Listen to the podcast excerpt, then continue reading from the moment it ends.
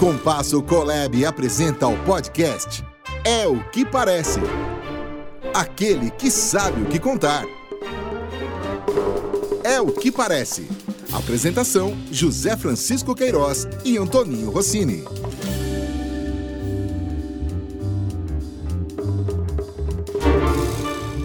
Alô, amigos, aqui estamos mais uma vez com É o que Parece, deixando de falar um pouco do passado para falar um pouco desse presente tumultuado que nós estamos vivendo, com tudo que está acontecendo nas nossas vidas, na comunicação, no consumo e tudo que vem pela frente. Hoje nós temos um grato prazer, uma honra muito grande de estar recebendo aqui na nossa sala à distância a Melissa Vogel.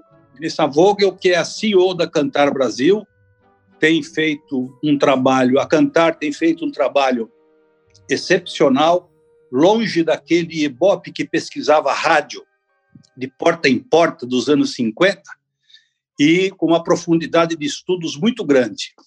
E nós temos acompanhado o trabalho que a Melissa faz, ela é responsável pela área de mídia da Cantar e tem muito a ver com tudo aquilo que nós estamos apresentando no É o que Parece, falando dessa vez de uma coisa atual do que está acontecendo e particularmente não falar da, da pandemia, do problema em si, mas da consequência dela dentro desse mundo da comunicação, dentro desse mundo de consumo. Melissa, temos aqui o Antoninho Rossini, que está nos acompanhando, jornalista de velho, velha guarda, nosso amigo, mais o Lupe da Compasso, que é a produtora que faz o É o que Parece.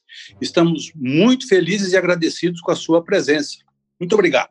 Quem está feliz sou eu. Um prazer enorme estar aqui com você, José Francisco, Antoninho, um prazer gigante. Pois é, olha, eu queria falar um pouquinho a seu respeito, porque tudo que você faz tem o poder da ubiquidade. Você está presente em todos os lugares na, na indústria da comunicação.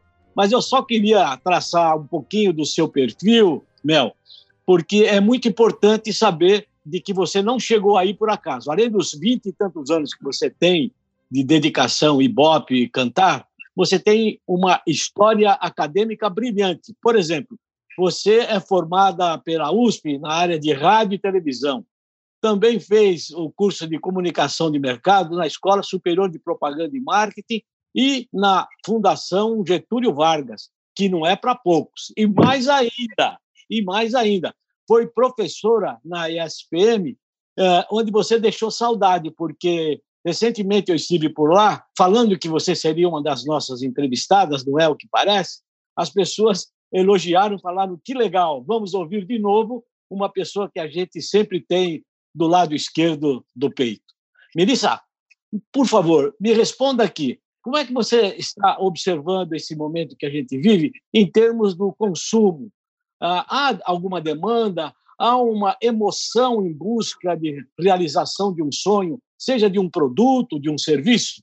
Olha que coisa interessante. As pessoas foram para dentro de casa, e claro que dentro de casa a característica do consumo muda. Esse consumo se torna essencialmente domiciliar, né, passamos aí por várias fases, passamos pela fase da angústia, pela fase de encher a dispensa, né, as pessoas estavam muito preocupadas um, com o que aconteceria nesse período, isso aconteceu lá para março, a partir daí tivemos várias ondas, aquisição de novos comportamentos, a opção né, de comprar sempre no lugar mais confortável, no mercado mais próximo de casa para fazer a compra uma única vez, é um fato. A segunda coisa é o uso de todos os canais digitais, o e-commerce, todos os canais de delivery. Em relação a produtos, esse movimento foi muito interessante, porque depois que você encheu a sua dispensa, você se sente você tem prazeres, você tem vontades, e aí que a gente entra numa fase da indulgência. As pessoas começaram a buscar outras coisas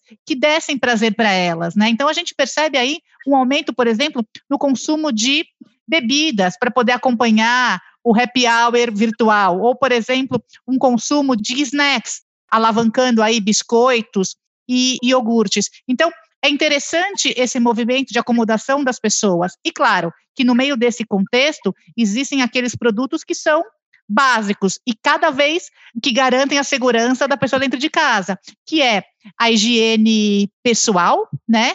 E limpeza do, do domicílio. Todo mundo buscando, então, aí se proteger contra em relação ao, ao, coronavírus. Então, esse movimento né, dos produtos de desejo é muito interessante como eles evoluíram aí ao longo do período, sim.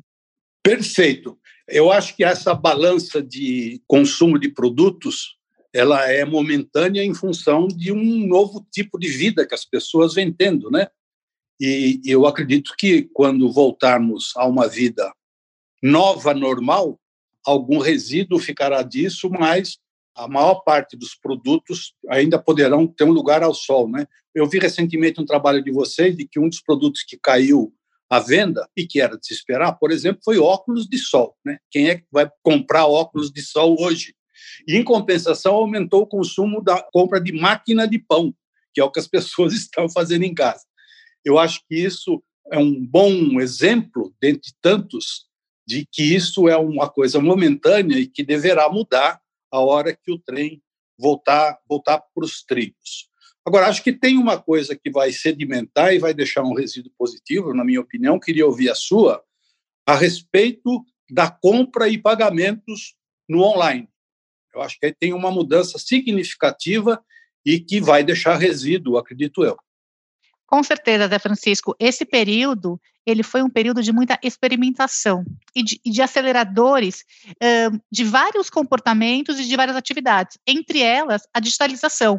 E não foi só do lado do consumidor, foi, foi das empresas também, porque todas já tinham seus canais de e-commerce, várias com canais de delivery. Nós já nós éramos e continuamos sendo digitais, mas nesse momento houve uma intensificação do uso desses canais. Muitas pessoas experimentaram pela primeira vez fazer uma compra digital. Os meios de pagamento também se desenvolveram e criaram facilitadores. A gente vê interações diretas, né, com meio de pagamento, por exemplo, dentro de uma live, quando você vê um QR Code, né, que você acessa direto, né, o aplicativo para você poder fazer doações, esses mesmos meios de pagamento e aplicativos também se desenvolveram para compra de outros produtos. Então, tem, tem razão. Então, uma fase onde você gera muita experimentação, você faz com que o consumidor quebre barreiras. E essas barreiras, seguramente, ficaram já né, marcadas nesse consumidor que vai continuar experimentando. E uma delas, sem dúvida alguma, são os canais de compra digitais. Mel, eu queria puxar aqui a brasa para minha sardinha. Eu sou jornalista e você, de certo modo, está bem próxima da gente. Você é uma pessoa de comunicação, de marketing, é, multifacetada nessa área. É, eu queria saber de você é, quais as alterações que podem ocorrer no jornalismo daqui para frente. Em termos tecnológicos, a gente já sabe, né? Tem o smartphone, a televisão, com todos os seus canais abertos, fechados, cabeados, enfim, e os jornais e as revistas e tudo mais. O que vai acontecer, na sua visão, no jornalismo? Bom, antes de falar o que vai acontecer, o que aconteceu nesse período, porque foi muito importante o papel do jornalismo nesse momento. As pessoas estavam muito focadas em entender o que estava acontecendo, então, uma busca incessante de notícias pelos meios mais consolidados e confiáveis. As pessoas buscavam informação, notícia na televisão, no rádio, no jornal e nos publishers de internet que elas confiavam. E uma coisa que aconteceu foi essa busca incessante por notícias fez com que as pessoas conversassem mais sobre notícias também nas mídias sociais, né? A gente consegue relacionar aí os comentários um, quando relacionados a um fato ou também a um programa, e a gente percebeu que, que o programa de jornalismo ganhou bastante evidência aí um, nesses comentários. Então, esse foi um movimento muito interessante. Mas tem outro movimento interessante que foi as pessoas buscando informações de qualidade, as pessoas sendo cada vez mais críticas, né, buscando fontes de notícia que elas podiam confiar. Então, tem uma questão muito importante da maturidade do consumidor nesse período no tocante a receber notícias. Então, esperamos que esse papel um, crítico do consumidor continue por mais tempo, já que ele aprendeu né, a como checar a fonte. E é interessante, porque quando um consumidor ouve uma notícia em qualquer fonte que ele acredita e repercute e conversa sobre esse assunto nos seus grupos de amigos ou, ou na mídia social, ele está exatamente querendo checar e compartilhar aquele, aquilo que ele consumiu. Então, esse foi um movimento bastante importante percebido nesse período.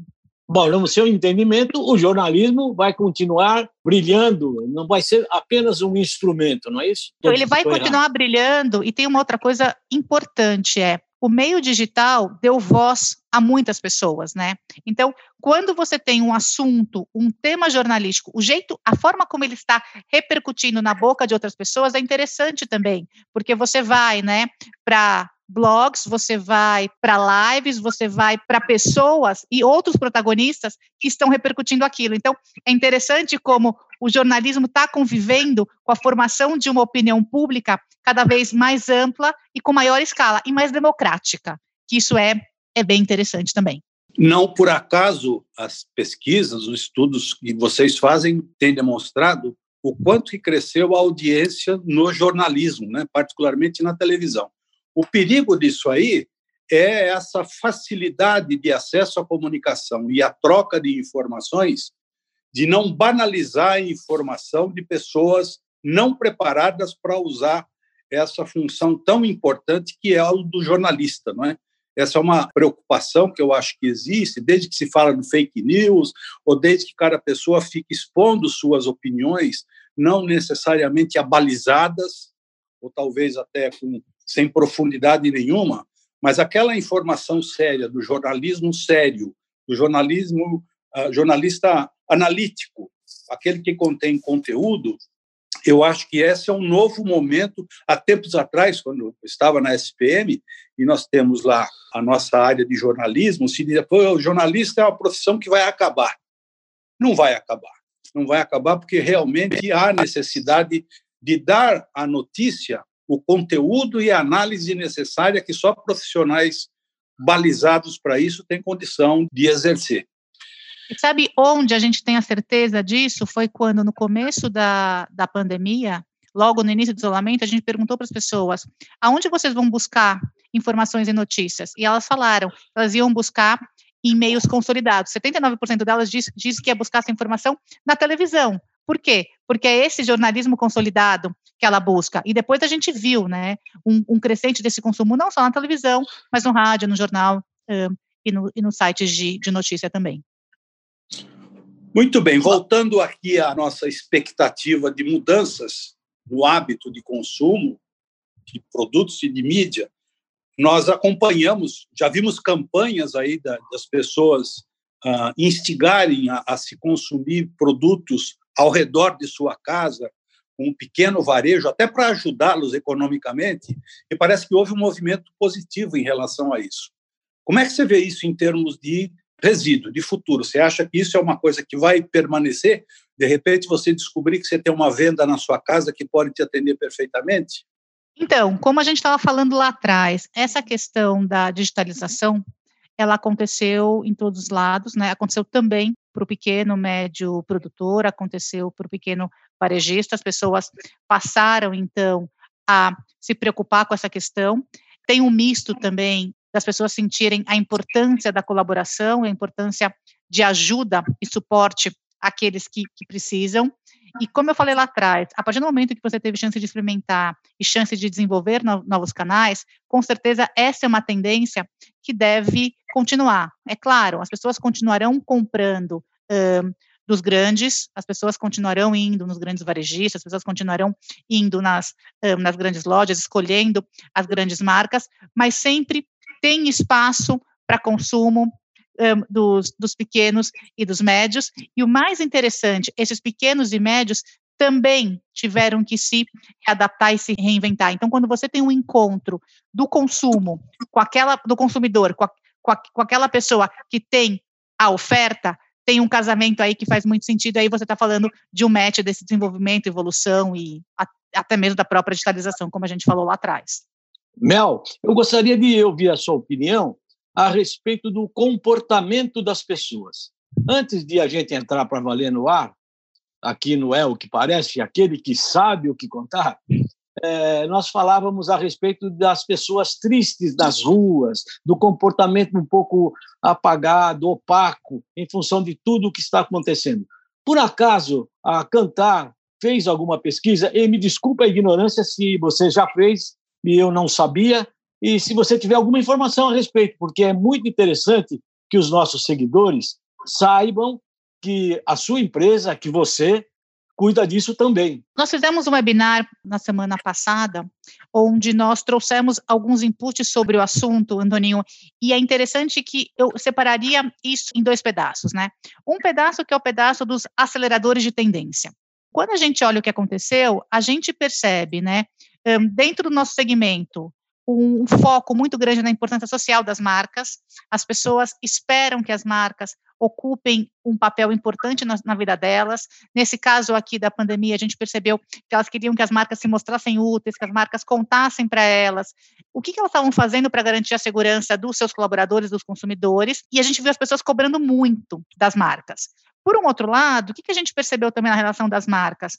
As marcas trabalharam num tom mais social, num tom mais emocional, as pessoas aproveitaram, mas agora já é o momento de começar a falar de outra coisa bola para frente, a vida que mudou. Então, isso em relação às marcas. Outro acelerador que a gente percebe é o maior foco na família, na saúde, no bem-estar.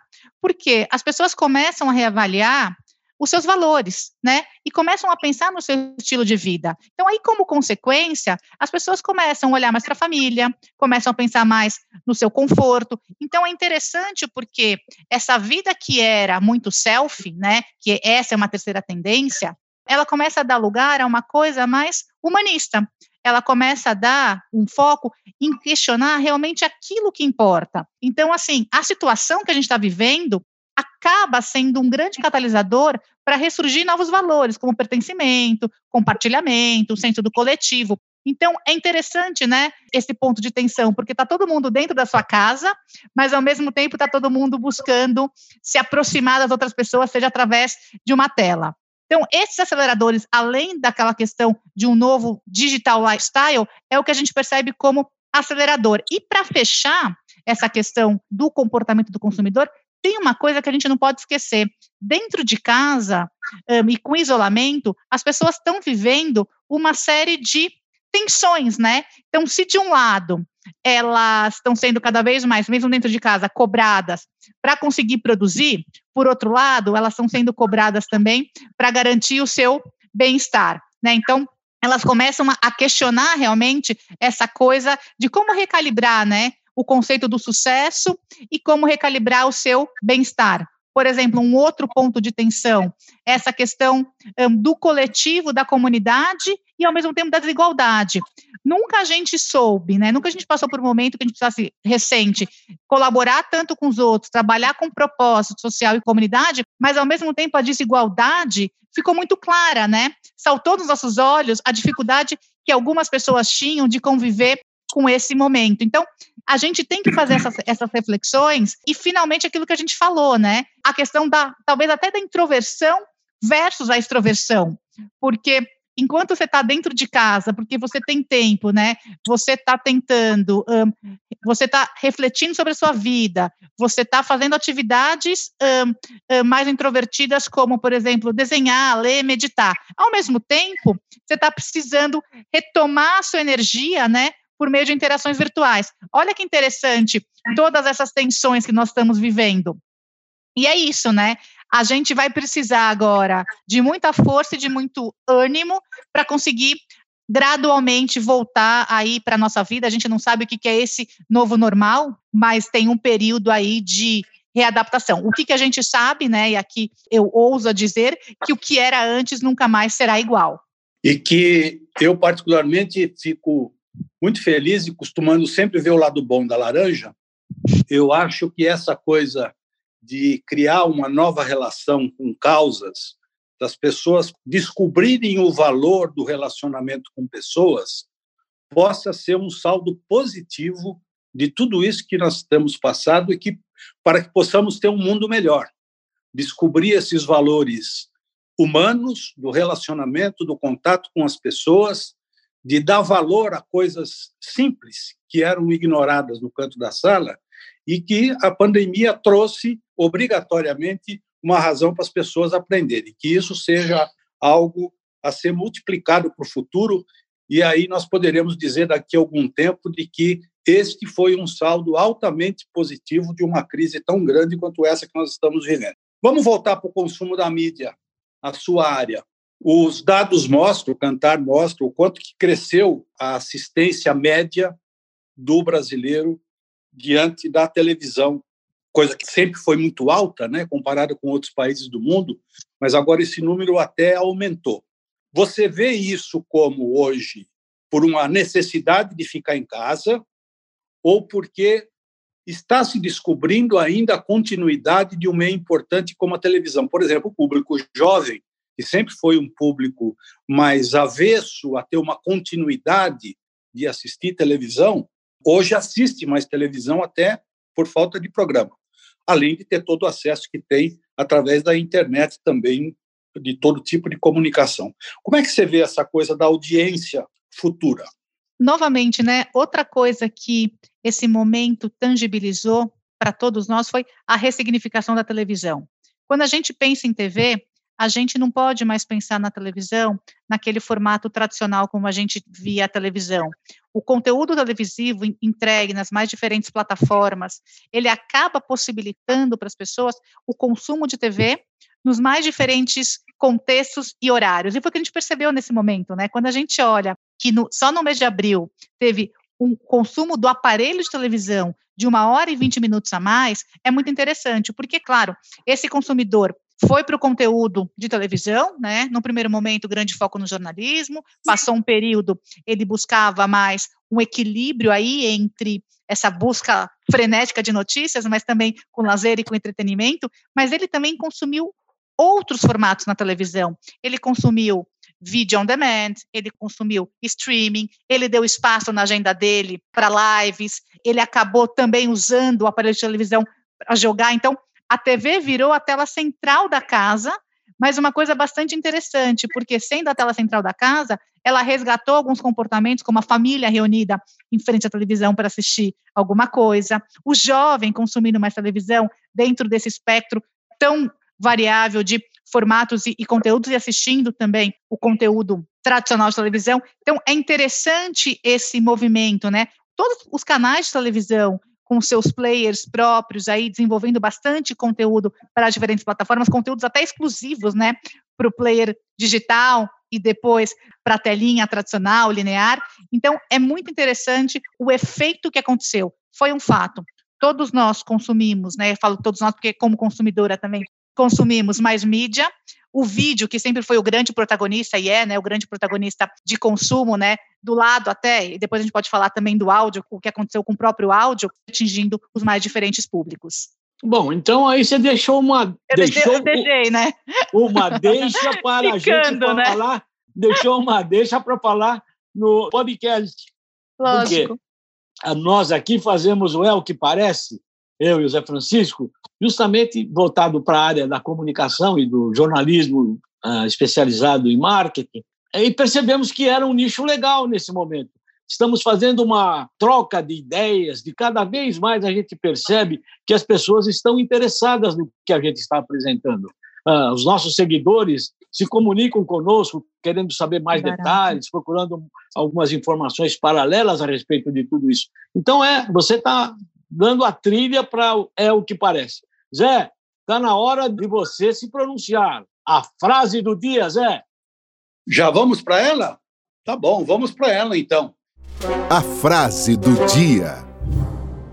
Eu separei uma frase que eu acho que tem a ver com o momento que nós estamos vivendo e uma visão otimista do que vem pela frente, que fala sobre o sonho e o medo, que diz o seguinte: Deixe que seus sonhos sejam maiores que seus medos. Essa é a frase do dia. Muito legal. O que você achou, Mel? Eu estou pensando aqui, olha, deixe que seus sonhos sejam maiores que os seus medos, é o que a gente está vivendo agora, né? Porque eu escrevi um texto esses dias, né? O que, que eu aprendi durante a quarentena? Sentar na frente da minha janela e parar e ficar contemplando a minha janela, coisas que no dia normal de trabalho eu não faço.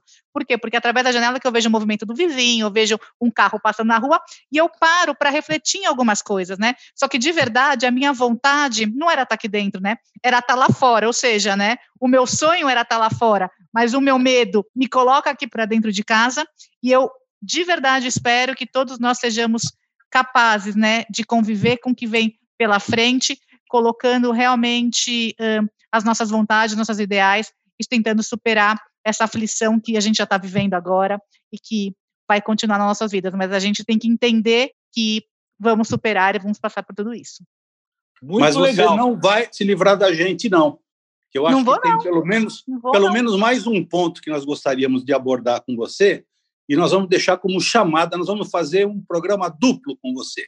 E vamos Adorei. falar no próximo, você nos permitindo, que eu acho que tem uma coisa ainda ligada à comunicação que nós queríamos ouvi-la, não só desse mundo novo das plataformas existentes, o que é que pode perdurar, o que, que vai acontecer, como também o que poderá acontecer com o conteúdo da comunicação, que eu acho que tudo isso traz um novo momento de reflexão a respeito do fazer reclame.